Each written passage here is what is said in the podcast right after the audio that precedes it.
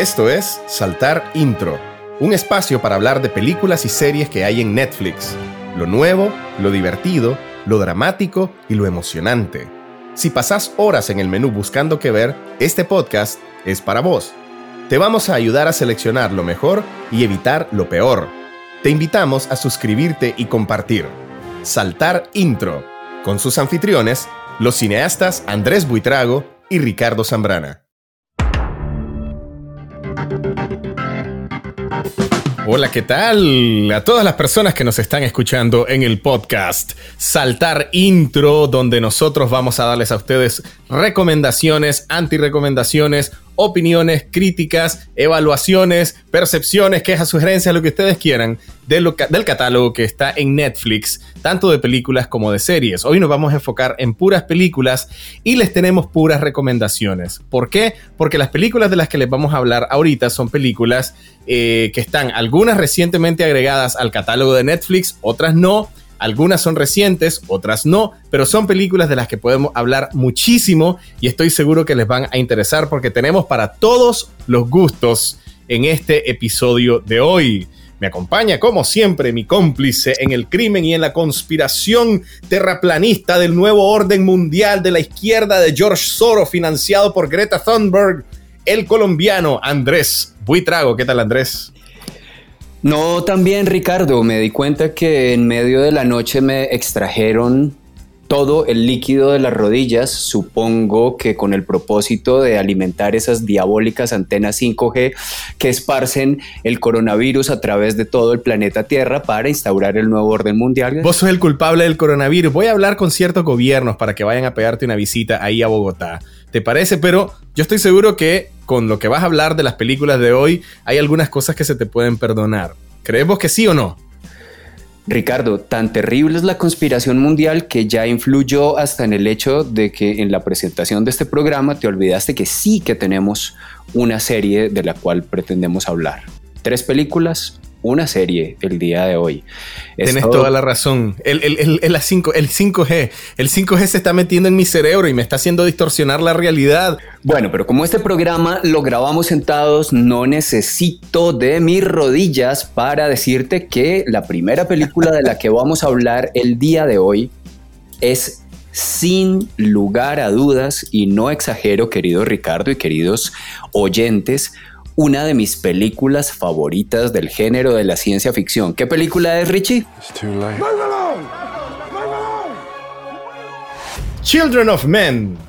Hijos del Hombre en Hispanoamérica es una película de ciencia ficción y suspenso del 2006, dirigida y coescrita por el cineasta mexicano, el gran galardonado Alfonso Cuarón. El guion, basado en la novela homónima de P.D. James de 1992, fue acreditado a cinco guionistas y tiene contribuciones del actor Clive Owen.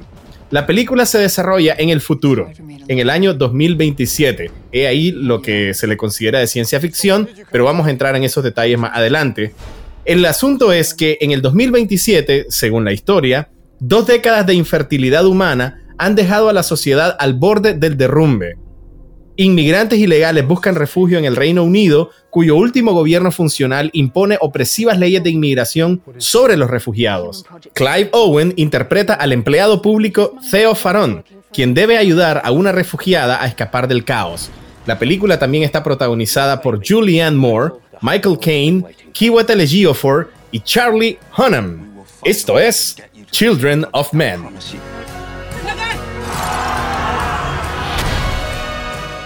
Bueno, Ricardo, como te mencionaba hace un momento, Children of Men es una de mis películas favoritas de ciencia ficción y tú mismo estabas haciendo el comentario respecto al género al que pertenece la película. Para muchos de nuestros oyentes que acaban de escuchar el resumen, la sinopsis que acabas de hacer, e inclusive para algunos que vayan y vean la película, podrán decir después, bueno, pero ciencia ficción, esto no se parece a Star Wars. Aquí no hay naves espaciales, no hay armas láser, no hay robots que hablan y que hacen chistes. Entonces yo quisiera tomarme un segundo, bueno, realmente un poco más que uno, para eh, hablar un poco acerca del género de la ciencia ficción. ¿A qué nos referimos cuando hablamos de este género fantástico, que es un género tanto cinematográfico como literario y de otras formas narrativas, que en términos generales, Ricardo, relata acontecimientos posibles pero en un marco absolutamente imaginario que está basado en las ciencias físicas, en las ciencias naturales o en las ciencias sociales. De ahí el nombre de ciencia ficción. De hecho, para algunos eruditos, la traducción correcta de science fiction, la traducción del inglés no debería ser ciencia ficción, sino ficción científica. No vamos a entrar en ese terreno acá, no vamos a arreglar el mundo en este podcast, pero dejo allí la inquietud. Lo importante es saber que en la ciencia ficción la acción puede suceder en el tiempo pasado, en el presente o en el futuro, es decir, no solo la ciencia ficción se refiere a lo futurista, porque además incluso puede ocurrir por fuera de todos estos tiempos eh, eh, y, en realidades paralelas a la nuestra, en otras eh, realidades temporales puede girar además en torno a temas pues, que son como los más conocidos en la ciencia ficción, como los viajes interestelares, la vida extraterrestre, inclusive la realidad virtual, ¿no? Pero otro de los temas recurrentes dentro de cierto tipo de ciencia ficción son las fantasías distópicas, es decir, todo este tipo de futuros posibles con eh, regímenes totalitarios, en todo caso, todo aquello que es lo contrario a lo utópico, pero también conocemos muchas películas que hablan acerca de las consecuencias de una hecatombe nuclear, por ejemplo, o de desastres producidos por el hombre. En términos generales, Richie, la ciencia ficción se ha enfocado mucho también en hablar de sociedades postapocalípticas o en todo caso el final del orden establecido. Y creo que en este subgénero de la ciencia ficción es que se encuentra nuestra película de hoy, Children of Men creo que cuando la gente piensa en ciencia ficción, evidentemente piensa en el Día de la Independencia, piensa en películas como Yo Robot, Inteligencia Artificial, se imaginan estos grandes escenarios más allá de lo de Star Wars, se imaginan, lo relacionan mucho con tecnología. Yo creo que podemos hablar de películas como Mad Max, como Mundo Acuático, en las que ustedes no necesariamente van a ver la gran tecnología, pero sí es una realidad sumamente diferente de la que nosotros tenemos y como dice Andrés, tiene que ver con regímenes totalitarios. Imaginémonos por un momento el mundo que nos está pintando Children of Men. Nos está pintando un mundo donde el ser humano es infértil, donde no hay nuevos nacimientos. O sea, imagínense ustedes, eh, ahorita que estamos en época de pandemia, todo el mundo de alguna manera u otra piensa en la muerte, piensa en la extinción, en lo que es la palabra extinción como tal, el hecho de que algún día los seres humanos ya no estemos en este mundo. Imagínense que les dicen algo tan sencillo como que miren, acaba de suceder esto y esto y esto y el ser humano es ahora infértil. Somos todos estériles. Nadie puede tener hijos. Nadie puede salir embarazado. No hay manera de tener hijos. Entonces, yo tengo algunos amigos emo en Twitter que seguramente celebrarían y harían una fiesta bastante, bastante eh, intensa al respecto, pero la gran mayoría de personas que quieren reproducirse, quieren tener hijos, evidentemente verían esto como una situación de caos, una situación eh, fatalista en todo el sentido de la palabra. ¿Qué pasa? Que en la historia, basada en un libro muy, pero muy hermoso eh, y muy filosófico al respecto, es el hecho de conocer el inminente fin de nuestra existencia que hace que todos los habitantes del planeta se comporten de una forma caótica y que vivan en la eterna desidia. Imagínense que acá los inmigrantes son tratados como criminales de altísimo grado y los disturbios y las guerrillas urbanas son el pan de cada día. Es básicamente como ver las noticias Fox en Estados Unidos, la película en sí. Pero, ¿a qué me refiero con esto? A que la forma en la que el ser humano se comportaría en un escenario como este te da para una historia de ciencia ficción. Podría parecer, Ricardo, una recomendación un tanto sombría en medio de esta situación mundial de pandemia, en donde además, como bien mencionas, si el tema central o el temor central de los personajes al interior de esta película es la extinción de la especie, la extinción de la raza humana. Es un miedo pues que está a flor de piel por estos días en todos nosotros. Sin embargo, lo recomendamos por dos motivos. Uno, porque puede resultar profundamente terapéutico, creo yo, el ver este tipo de películas eh, postapocalípticas o en todo como caso. Ver, como ver contagio, como ver epidemia, estas películas. Sí, sí, sí, sí. La realidad Si vos recordás, Ricardo, cuando vivíamos en Cuba y había amenaza de ciclón y nos obligaban a encerrarnos en, en un aula o en la sala de proyección cuando venía el huracán o el ciclón con toda la potencia, las películas que veíamos eran La Tormenta Perfecta, eh, Twister, Tornado, Twister, el fin, el fin de los tiempos, no sé qué. Entonces creo que para nuestros oyentes puede resultar bastante estimulante e insisto terapéutico el ver una película que nos plantea un escenario tan increíblemente sombrío como Children of Men.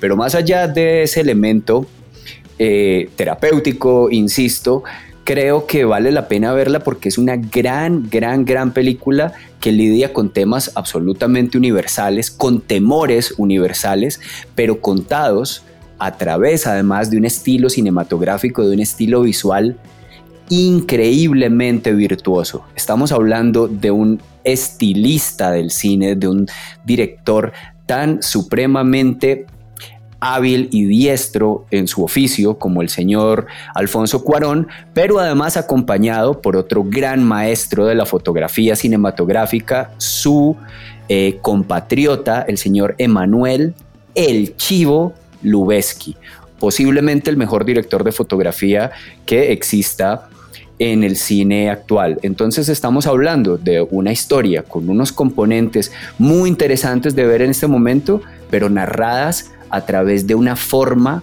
que es increíblemente atractiva para nosotros como espectadores. Exactamente. Les recomiendo seguir al Chivo Lubeski en Instagram. Hace unas fotos maravillosas cuando él sale a, filmar. Siempre se toma el tiempo de, fotografiar otras cosas alrededor y es maravilloso lo que él ve. Eh, hablando de eso, precisamente de la capacidad que tienen tanto el director como el director de fotografía, lo bien realizado que está el guion eh, y esto mostrado por la cantidad de premios que ganó y los premios a los que fue nominado, es una película cargada de, una, eh, enorme, de, un enorme contenido temático que yo estoy seguro que a ustedes les va a gustar, pero además es muy entretenida porque es muy original. Son cosas que uno no ve normalmente cuando está buscando una historia, cuando está eh, tratando de enriquecerse con algo diferente a lo que ve todos los días. Es cierto, pues estamos bromeando con el asunto del COVID-19 y el apocalipsis, etcétera, pero realmente la película es ficción. O sea, la película te está contando una historia que muy difícilmente se va a dar, a no ser que por la razón que sea el ser humano se vuelva estéril. El film en sí es un, eh, toma un enfoque no convencional al moderno film de acción Ustedes ven una película de acción y ustedes se imaginan ese montón de planos rápidos, la cámara inquieta, uno ve la supremacía de Bourne, por ejemplo, y ya se imagina cómo va a ser una escena de acción, los golpes, todo muy editado de una forma muy rápida. En este caso, Alfonso Cuarón y Emanuel Lubezki hacen algo que ustedes tal vez no lo perciben si no le ponen mucha atención, pero es algo que de una manera u otra está afectando la forma que ustedes disfrutan la película. Y es lo que se le llama el plano secuencia. El plano secuencia, ya les voy a explicar, es cuando la cámara sigue filmando en diferentes momentos de la escena o en diferentes lugares y no corta. Un ejemplo, la cámara sigue a un personaje mientras él entra al bar. No estoy hablando aquí de esta película. Digamos de que la cámara sigue al personaje mientras entra a un bar. El personaje se toma un trago, se va al escenario, eh, canta una canción, se baja del escenario, se sienta en la mesa, platica con una chica, se pelean y él sale del bar se fuma un cigarro afuera del bar y se monta en un taxi. Todo eso puede suceder sin que la cámara corte. Y eso para los cineastas, para quienes están realizando esa película, es un reto más grande de lo que ustedes se pueden imaginar. Son 2, 3, 4, 5 minutos de escena de película sin cortar. Eso requiere de una preparación absurdamente compleja y requiere también de muchísimos ensayos. Children of Men contiene algo que Alfonso Cuarón y Emanuel Lubezki ya habían hecho anteriormente en películas como Y tu mamá también, una película que hicieron en México con Gael García Bernal y con Diego Luna, y que la película estaba compuesta casi casi enteramente de planos secuencias de 5, de 10, de 15 minutos donde ustedes veían que la cámara seguía a los personajes, inclusive dentro de un vehículo, y la cámara no cortaba. Escenas largas, entonces a uno le parecería que esto no da para una secuencia de acción. Las secuencias de acciones normalmente son ediciones rápidas y cortes ágiles, y un personaje que mueve el brazo aquí, golpea con el brazo allá. No, no, no, no, no. Aquí son planos secuencias, planos donde la cámara no corta y ustedes la próxima vez que la vean, si ya la vieron y si no la han visto, traten de sentir la continuidad que le da esto al relato, la forma en la que ustedes se involucran más en la escena, se involucran más en la historia cuando ustedes son parte de un plano secuencia, porque ustedes están ahí, la acción no corta, no lo están llevando de un lugar a otro, no lo están haciendo cambiar de perspectiva de un plano a otro, ustedes están inmersos en, en el relato y lo están disfrutando y viviendo así. Sí, Ricardo, sin lugar a dudas, Children of Men contiene dos de los mejores planos, secuencia de la historia del cine. Como bien dices tú, es una forma de incluir y de sumergir, por decirlo de alguna forma, al espectador en medio de la trama, pero esto que también podría parecer algo como un poco de pirotecnia visual o una cosa demasiado llamativa, está completamente al servicio de la historia, del relato que nos está contando Children of Men. Es difícil hablar de estos planos secuencia sin hacer spoiler del contenido de la película, así que la gran invitación a todos nuestros oyentes es que se tomen el tiempo y se deleiten viendo una de las más grandes películas de ciencia ficción que nos ha brindado el cine. Para terminar este tema de Children of Men y pasar a nuestro siguiente contenido, mi querido Ricardo, yo solo quiero dejarte un dato curioso sobre Niños del Hombre. Quizás esto puede resultar contradiciendo un poco ese momento en que pretendías tranquilizar a nuestros queridos oyentes diciéndoles nada de lo que ocurre en Children of Men es real y esta no es el futuro que nos espera. Yo solo te voy a decir algo. Siempre desde nuestra política de no hacer spoiler de las películas, aquí no lo estoy haciendo porque esto no hace parte de la trama principal de la historia de esta película, sino una de sus tramas paralelas. Antes que nada, recordemos que esta es una película del año 2006, pero que ocurre en el 2027. En esta realidad de la película, resulta que hay un virus que ha atacado a la humanidad entre 2008 y 2009. Ese, ese, ese virus, de hecho, tiene una importancia en la vida de los personajes protagónicos. No se llama COVID-19, ¿verdad? No, porque lo que pasa es que luego, insisto, dentro de la trama de Children of Men, luego, unos años más adelante, hay una pandemia aún mayor que diezma a la humanidad. ¿En qué año se da esta pandemia en Children of Men? no me digas que no me acuerdo porque la vi hace rato. No me digas que en el 2020. 2020. ok, ya. Habiendo dicho lo cual, pasemos a temas mucho más gratos y más amables como nuestro siguiente segmento. Bien, después de este mensaje motivacional de mi querido amigo Andrés Buitrago, eh, que me ha hecho reflexionar si vale la pena o no seguir viviendo, eh, creo que eh, hay que, además de recomendarles esta película, no se dejen llevar por por no ver los efectos especiales que ustedes ven normalmente en las películas que todos consideraríamos de ciencia ficción. Aquí los efectos especiales, en vez de distraerte de la historia, lo que hacen es avanzar. Muchas películas son sustituidas por sus efectos especiales, Children of Men no.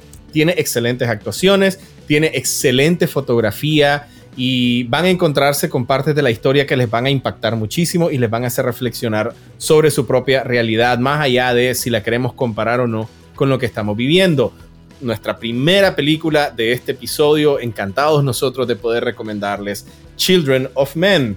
Les propongo que pasemos al siguiente segmento de nuestro podcast, en el cual hablaremos de una película de muy reciente estreno en el catálogo de Netflix. ¿A qué película me refiero, mi querido Ricardo? The Gentleman de Guy Ritchie.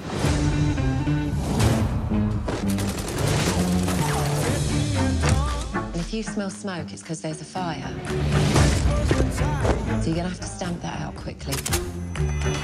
These people are gonna clean house, and you are part of that house. The Gentleman narra la historia de Mickey Pearson, protagonizado por Matthew McConaughey, un hombre de negocios y expatriado estadounidense.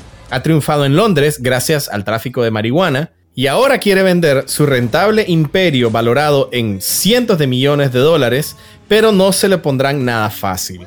Esto va a desencadenar toda clase de conspiraciones, intrigas, sobornos y chantajes en las que se verán implicadas organizaciones rusas, la mafia china y otros más, todo con tal de intentar robarle su valiosa propiedad. Este thriller de acción y comedia lo escribe y dirige el realizador Guy Ritchie, conocido por las joyas cinematográficas Snatch, Cerdos y Diamantes, y Lock, Stock and Two Smoking Barrels, además de las películas Sherlock Holmes y más recientemente el remake de Aladino. Esto es The Gentleman, Los Caballeros.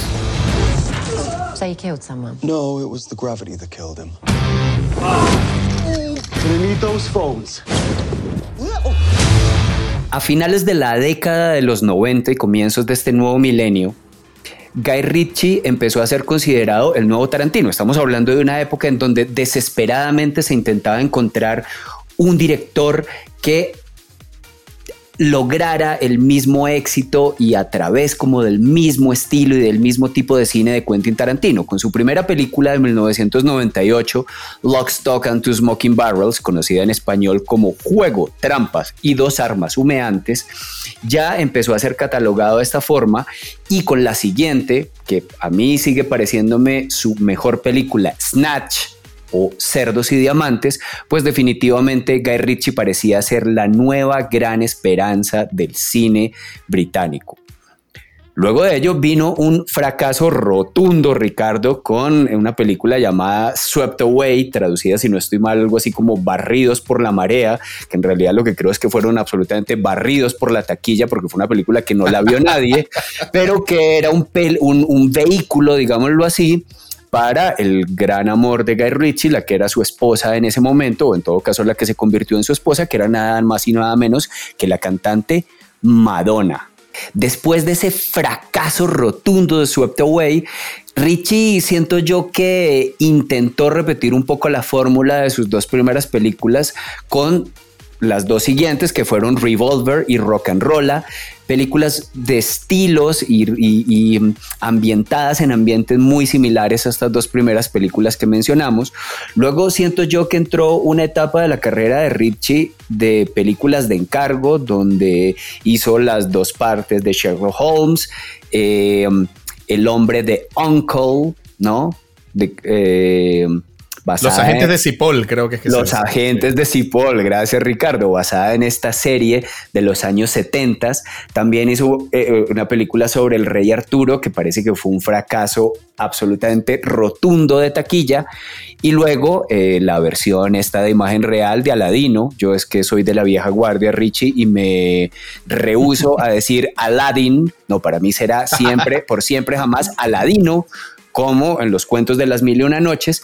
Y ahora, al parecer, Richie, con su nueva película The Gentleman, está buscando un regreso, un retorno a ese estilo, a su estilo propio con el que se dio a conocer y con el que fue tan exitoso en la primera parte de su carrera. Snatch. Snatch es una de mis películas favoritas. Es una película con Brad Pitt con Jason Statham eh, acerca, es una película coral de muchos personajes, eh, donde todo al final obviamente se mezcla y encaja. Y es una película con diálogos sumamente ingeniosos, escenas de acción maravillosas, mucho humor británico, mucho sarcasmo. Creo que cuando Andrés Buitrago dice que eh, no le gusta mucho o que no le emociona la forma en la que Guy Ritchie de alguna manera ha repetido un poco esa fórmula que hizo con Revolver, con Rock and Rolla, se refiere tal vez a que es más de lo mismo. Yo eso no lo veo como algo malo. Yo vi The Gentleman hace unos días casualmente y a mí me pareció que la fórmula puede funcionar siempre y cuando cambies de escenario, cambies de, de ambiente, cambies de personajes y cambies en sí de todo, pues de la resolución. La película está protagonizada por Matthew McConaughey, que claro, es un ganador del Oscar, todos nosotros admiramos el trabajo que él ha hecho en muchísimas películas, pero acá hace el papel de un gángster despiadado, pero además de un jefe. O sea, cuando vos escuchás el término like a boss, o sea, una persona que tiene control de todo, que tiene dominio de todo, una persona que, claro, se va a ver en dificultades, muchísimas. Y hay situaciones en las que eh, no vamos a saber cómo va a salir de esto. Él lo, lo proyecta de una manera completa, con seguridad y con astucia. Más allá de eso, el elenco que lo acompaña es muy bueno. Las actuaciones de la película son muy buenas. Los diálogos que vos también podrías decir diálogos tarantinescos, que Tarantino también se repite en algunas de sus películas, pero lo genial está en cómo va cambiando de escenario y de historia y de la forma en la que estos diálogos se presentan. Creo que pasa lo mismo acá. Entonces, dicho esto, sí quiero admitir que The Gentleman tiene algunas cosas repetitivas, sí tiene algunas situaciones inclusive que ustedes van a sentirse familiarizados. A mí no se me olvida el personaje de Snatch de, de Bullet Tooth Tony, hecho por el, por el gran Vinnie Jones. Eh, hay una escena en la que lo presentan y él, eh, apenas lo presentan, él está con la puerta de un vehículo aplastándole la cabeza a un matón, a un gángster. Entonces a él lo presentan al personaje aplastándole la cabeza con la puerta de un vehículo. Y en Lock, Stock and Two Smoking Barrels hace algo muy, pero muy similar. Entonces, sí, uno puede decir de que hay ciertos códigos, hay ciertas cosas formulaicas en las películas de Richie. ¿Quiere decir esto de que no la van a disfrutar? No. Por ejemplo, el personaje de Hugh Grant, que es como el que establece una dinámica especial que tiene la película con la narrativa cinematográfica, un personaje que de alguna manera va a contarnos la película, nos va a decir de que estamos viendo una película y en determinado momento nos vamos a sentir de que la película es sobre alguien contándonos sobre una película que estamos viendo, eh, hace un personaje sumamente genial, encantador, eh, lleno pero repleto de, inseguridades y de defectos, pero que al mismo tiempo él mismo la va resolviendo frente a nuestros ojos. Creo que la película está muy bien hecha en ese sentido y Andrés, a mí lo que me gustaría primero que todo es saber qué cosas te disgustan de la película, porque ya vi de que no te emociona. Casi, casi que cada uno de los elementos que mencionaste hace un momento por los cuales podría gustarte la película son justamente las razones o los motivos por los cuales a mí me disgusta. Siento que Richie efectivamente se repite profundamente. No es el único caso, no es el único gran director, digamos que presente temáticas o, situaciones recurrentes en su cine, pero aquí yo siento que Richie parece que hace un remake tras remake tras remake de su propia obra, lo que era absolutamente fresco, novedoso, em, que tenía ese, ese, aire lleno de vida en, en Lock, Stock and Two Smoking Barrels, aquí se siente ya, como bien decías vos hace un momento, formulaico, repetitivo, además pesado, sin gracia, sin esa es profunda espontaneidad que tenía en sus primeras películas. Mencionabas vos como Lock, Stock and Two Smoking Barrels en un reparto fundamentalmente de nuevos actores de rostros desconocidos, se lanza al estrellato Jason Tatham, quien posteriormente se convertirá en una superestrella del cine de acción con las franquicias de, eh, Transporter, eh, Rápido y Furioso y apariciones en muchas, muchas otras películas como Los Mercenarios, por ejemplo, con, con Sylvester Stallone. Eh, en Snatch, que insisto, me sigue pareciendo quizás la mejor película de la filmografía de Richie, ya empieza a presentar síntomas de repetición y empieza a presentar síntomas de estar dando un poco vueltas sobre lo mismo y de hacer remakes de su propia película, pero claro, aquí con mayor presupuesto ya puede contar con superestrellas como Benicio del Toro, como Brad Pitt en una de sus mejores interpretaciones, todo ese profundo carisma que siento yo que tenían esas dos primeras películas, y es una palabra que acabo de descubrir, que no tenía preparada aquí en mi discurso, pero que me parece que define a la perfección esa primera etapa del cine de Richie, ese carisma está tan, tan, tan perdido como el número telefónico del cirujano plástico de Hugh Grant. Andrés, yo podría pasar, si, Guy Ritchie estrena una película cada año, eh, siguiendo su propia fórmula, yo la voy a ver. O sea, yo la voy a ver. Yo prefiero el Guy Ritchie de estas películas que el Guy Ritchie de Sherlock Holmes o, de, o del Rey Arturo. A ver, te voy a dar un ejemplo. Woody Allen. Eh, pensemos en él como el guionista y el realizador y las películas que él hizo desde los años 70. Woody Allen hace Annie Hall, hace Manhattan, Woody Allen hace Hannah y sus hermanas, Woody Allen hace cualquier cantidad de películas que tienen un estilo específico de Woody Allen, con diferentes personajes y en diferentes escenarios, pero que ahí están sus diálogos, ahí están sus tipos de chistes, ahí están sus conspiraciones, ahí está el jazz, ahí están varios elementos que tienen sus películas. Quiere decir esto de que, y hablando específicamente del valor artístico, solo por eso vas a, a hablar negativamente o no vas a querer ver una película de Woody Allen. Creo que lo que hace Guy Ritchie a como hace Tarantino, a como hacen otros directores de acción u otros directores de películas enfocadas en diálogo, es precisamente apelar a un sentido eh, un poco más, eh, digo, no quiero decir intelectual, pero personas que le gusta mezclar la intelectualidad con el romance, con la acción, con la comedia. Y él lo hace muy bien. Claro, no está haciendo nada nuevo, no está descubriendo el agua helada, ni tampoco se está redescubriendo a sí mismo. Y no creo que es lo que esté pretendiendo hacer en esta película. Simplemente es contarte un relato que te pueda gustar. Y que en medio de ese relato existan personajes memorables y escenas memorables. Vos ves a Colin Farrell en esta película y vos decís, brother, está excelente. O sea, Colin Farrell está excelente. Hugh Grant, que vos tanto estás hablando de su cirugía plástica, Hugh Grant hace un personaje maravilloso. Lo filmó en cinco días, vos sabes, el, el actor. Estuvo en cinco días nada más en el set aprendiéndose todas sus escenas, haciendo sus escenas, y lo que aparece en la película es lo que él filmó durante cinco días. Le quedó genial. Y es un Hugh Grant diferente al que nosotros hemos visto en otras películas.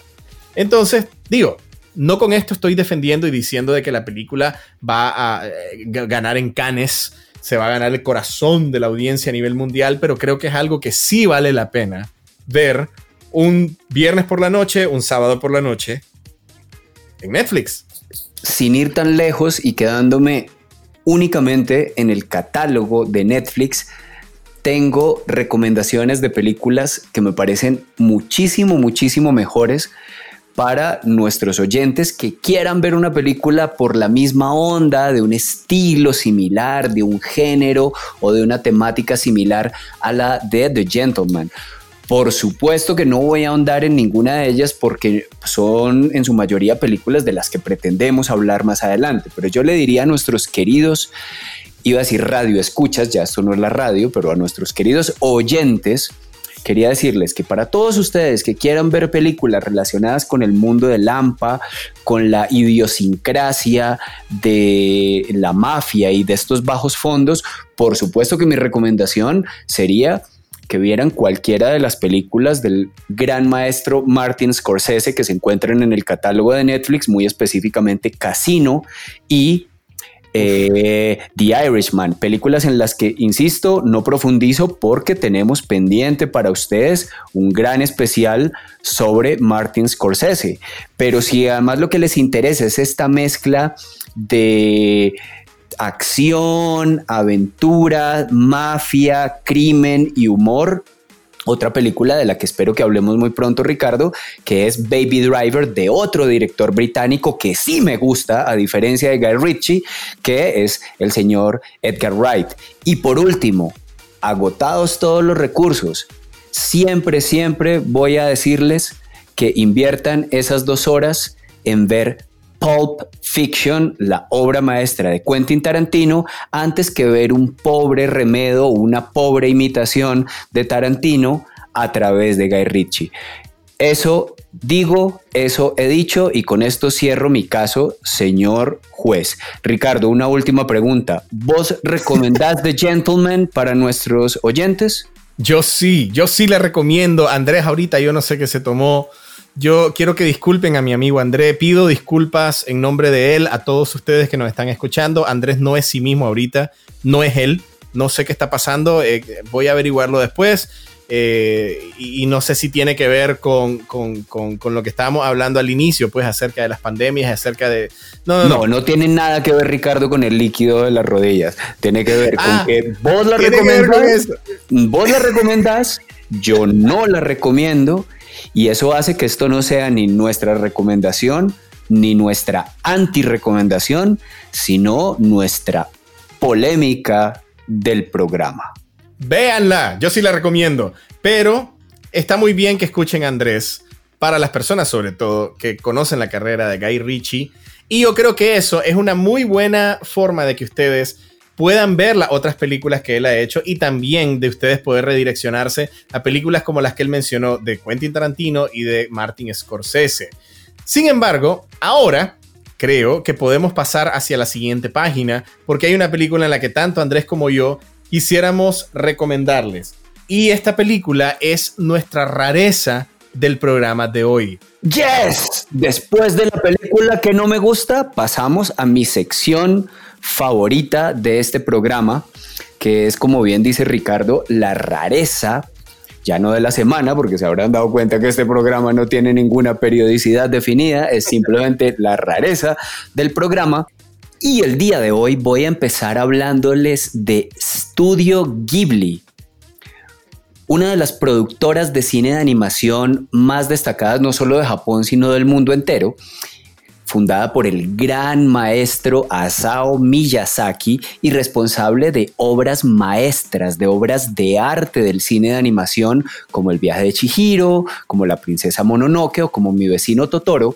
La plataforma Netflix subió a su catálogo muy buena parte de los títulos de este estudio, pero el día de hoy, para nuestra rareza del programa, yo quiero hablarles de mi película favorita de Estudio Ghibli, que es nada más y nada menos que Porco Rosso.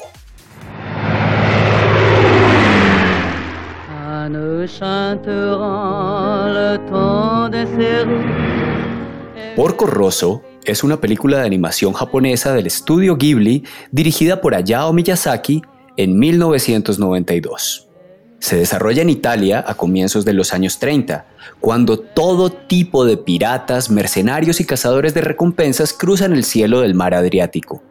El más hábil y astuto de todos estos haces del aire es el gran Porco Rosso, un antiguo piloto de la Fuerza Aérea Italiana durante la Primera Guerra Mundial, que por una razón desconocida ha sido hechizado y transformado en un ser con apariencia de cerdo.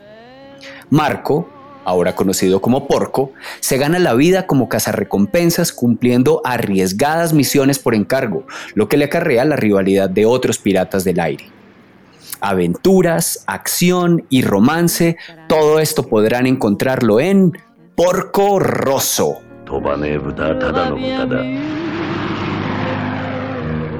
Una de las cosas que creo que hay que saber sobre el estudio Ghibli, al que se refiere Andrés Buitrago, es que uno de sus eh, mayores nombres es el cineasta japonés Hayao Miyazaki. Miyazaki tal vez algunos de ustedes no conozcan lo que él ha hecho. Hay una película en el 2001 que ganó el Oscar a Mejor Película Animada, creo que una de las primeras películas japonesas eh, que ganó ese premio, y se llama El viaje de Shihiro, Sento Shihiro no Kamikakushi. La película es, además de que es una, una explosión creativa maravillosa y visual, eh, creo que estableció por lo menos en un público más masivo las películas en sí de Miyazaki y del estudio Ghibli. Y para los que no conocían entonces, eh, fueron introducidos al mundo de La Princesa Mononoke, de Mi vecino Totoro. Muchos años después salió la película Ponyo, en el acantilado, El castillo volador, entre muchas otras películas de Miyazaki que vale la pena ver. Esta es una joya, una de esas joyas de 1992 de las que tal vez nunca habíamos escuchado, de las que no vamos a ver normalmente en las recomendaciones cinematográficas, pero que aquí la tenemos precisamente como la rareza, porque es de esas cosas que ustedes tal vez no sabían que existían, la tienen accesible en el catálogo de Netflix y la pueden ver. Una maravilla, Porco Rosso. Y lo de Porco, Andrés, me imagino que es evidentemente por el puerco. Claro, Porco Rosso que traducido del italiano eh, querría decir literalmente cerdo rojo, haciendo alusión al color de su avión, al color de esta aeronave con la cual Porco atraviesa los cielos del mar Adriático. Como bien decías Ricardo, yo confío en que más adelante, dentro de los años y décadas en que va a continuar nuestro podcast, podamos tener el tiempo de hablar de todas esas otras maravillas, de todas esas otras joyas dirigidas por Miyazaki y producidas por Estudio Ghibli. Pero para esta primera ocasión elegí Porco Rosso porque justamente no es una de las películas más conocidas ni más populares de este catálogo y sin embargo a mí me resulta una absoluta obra maestra de la animación, del cine de aventuras, de... Mm, una de las fijaciones, además del señor Hasao Miyazaki, que es eh, la aeronáutica es una película que hace un hermoso homenaje al arte de volar a través de escenas absolutamente alucinantes que desde esta maestría de Miyazaki del estudio Ghibli nos eh, nos narran y nos describen unas espectaculares batallas y maniobras aéreas que no tienen nada que envidiarle al mejor cine bélico de Christopher Nolan o de Sam Mendes, una película que para mí particularmente se encuentra al absoluto nivel de maestría cinematográfica de grandes películas de guerra como estas que acabo de mencionar. Una película que justamente transcurre en el espacio de entreguerras, es decir, en los años 30, entre la Primera y la Segunda Guerra Mundial, en una época en que todos estos territorios marítimos y sobre todo los aéreos estaban dominados por piratas, por mercenarios y dentro de este contexto aparece una figura como la de un cerdo volador, esto que podría parecer el pretexto para la película más absolutamente descabellada, infantil, no en el sentido de ser dirigida para niños, sino infantil en el sentido de la tontería de su premisa, resulta siendo una película justamente muy poco infantil, pues está dirigida a un público rotundamente adulto. Ok, pero eso, eso no quiere decir de que un niño no pueda disfrutarla. Digo, tiene abundante comedia, tiene muy buenas escenas de acción que van a entretener hasta cualquier niño. Eh, pero todo esto no es, como más, no es más como que la, superficie de algo muchísimo más grande, más profundo. La obra está llena de tintes dramáticos muy emocionantes. O sea, se muestran las consecuencias de la guerra en el interior de las personas, pero además, ojo, en la economía de un país, tratando un poco el tema de la, de la migración, de la falta de trabajo, los temas políticos, no o sea, un mensaje antitotalitarista. Eh, hay, frases memorables que yo hace poco me apareció en redes sociales eh, la recomendación. Decía, de las mejores frases de películas, prefiero ser un cerdo a ser un fascista. Y ya somos no solamente dos, sino que estoy seguro de que muchas más de las personas que nos están oyendo se identifican con ese mensaje. Y es que justamente en eso, Ricardo, es en lo cual Estudio Ghibli ha desarrollado una filmografía de la más profunda maestría a lo largo de los años. Es decir, haciendo películas animadas que son profundamente fascinantes para la mirada infantil, películas increíbles visualmente, un derroche en todos los aspectos visuales y estéticos, pero que miradas desde una perspectiva adulta están completamente llenas de otras capas de complejidad, de otras capas temáticas, de otras capas que permiten encontrar contenidos muchísimo más profundos allí. En ese sentido, mi querido Ricardo, lo más similar que se me puede ocurrir es la obra del estudio Pixar en Estados Unidos, que también producen películas que podrían parecer dirigidas a un público infantil, que evidentemente apelan a ese tipo de target, pero que cuando son vistas por un público adulto con otra mirada muchísimo más certera, evidentemente las satisfacciones que brindan son infinitas. Yo creo, yo creo que si vos ves si vos ves las películas de Pixar eh, y las películas de Miyazaki, pero digo, hay buen cine de animación en general en todo el mundo. Espero que un día podamos hablar del buen cine de animación francés, inclusive alguno que está disponible en Netflix. Creo que así como es con El Principito, que es algo que vos lees a los 8 años, le encontrás un sentido, lo lees a los 15, le encontrás otro sentido más, lo lees ahora a los 30 y pico a los 40 y pico y les encontrás otro sentido más hay películas que apelan a varias edades porque tienen capas diferentes para, para varias edades. Vos ves Los Increíbles, vos ves Inside Out. Y el simple hecho de que sea una película acerca de la psicología y los funcionamientos internos en la mente de una niña adolescente, que pensarías que es para adolescentes, no. Es para también personas que tenemos treinta y pico de años y podemos ver la adolescencia en retrospectiva. Y en retrospectiva, muchísimas cosas tienen más valor del que nosotros le encontramos cuando las vivimos en el momento. Entonces creo que estas películas se disfrutan en el tiempo real, se disfrutan en la actualidad y se disfrutan en 15 años que la volvás a ver. Y las películas de Miyazaki tienen precisamente eso y por eso nosotros les recomendamos no solamente esta, sino toda la filmografía de él, todo lo que tiene Estudio Ghibli desde los 80, 90, los años 2000, 2010. Eh, entre ellas, por supuesto, Porco Rosso. Sí, mi querido Ricardo, con el riesgo de repetirme, pero es porque es una película que quiero enfáticamente recomendarle a nuestros oyentes, simplemente repasar que la animación, como en cualquier otra película del estudio Ghibli, es fantástica, con un colorido increíble, unas escenas, tanto las escenas digamos así más tranquilas, más paisajísticas, como las escenas de acción en las batallas aéreas, que son absolutamente fabulosas, pero además una película que no escatima en humor ni en momentos alegres, ¿no? Eh, es una película que no es demasiado larga, tiene solo alrededor de 90 minutos, pero son 90 minutos de una de las experiencias cinematográficas más gratas, más entretenidas y más entrañables que ustedes van a poder encontrar dentro del catálogo de sus plataformas.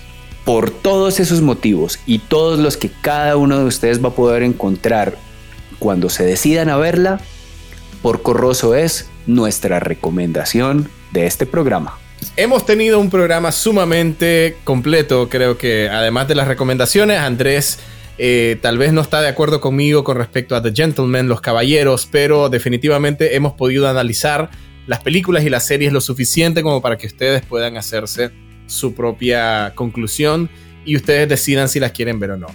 De todas maneras, queremos agradecerles por supuesto, a quienes se sumaron, a quienes nos escucharon, a quienes están compartiendo el podcast, a quienes se suscriben, e invitarlos a estar pendientes de los próximos. Y cuando nos encuentren en redes sociales, ya sea Andrés Buitrago o a mí, a Ricardo Zambrana, que nos hagan las recomendaciones de películas que les gustaría que hablemos o series. Andrés, también como siempre, un placer compartir con vos, aunque a veces nos tengamos que cargar a golpes con algunas películas o series. Es con todo el cariño del mundo, mi querido Ricardo. Yo me despido de todos nuestros oyentes diciéndoles háganme caso a mí, vean por Corroso, no vean The Gentleman. Yo me voy a dirigir en este momento a tratar de recuperar el líquido de mis rodillas. Mientras tanto, y mientras eso ocurre, yo me despido de ti, Ricardo, y de nuestros oyentes diciéndoles como siempre, muy buenos días, muy buenas tardes y si no nos vemos antes, muy buenas noches.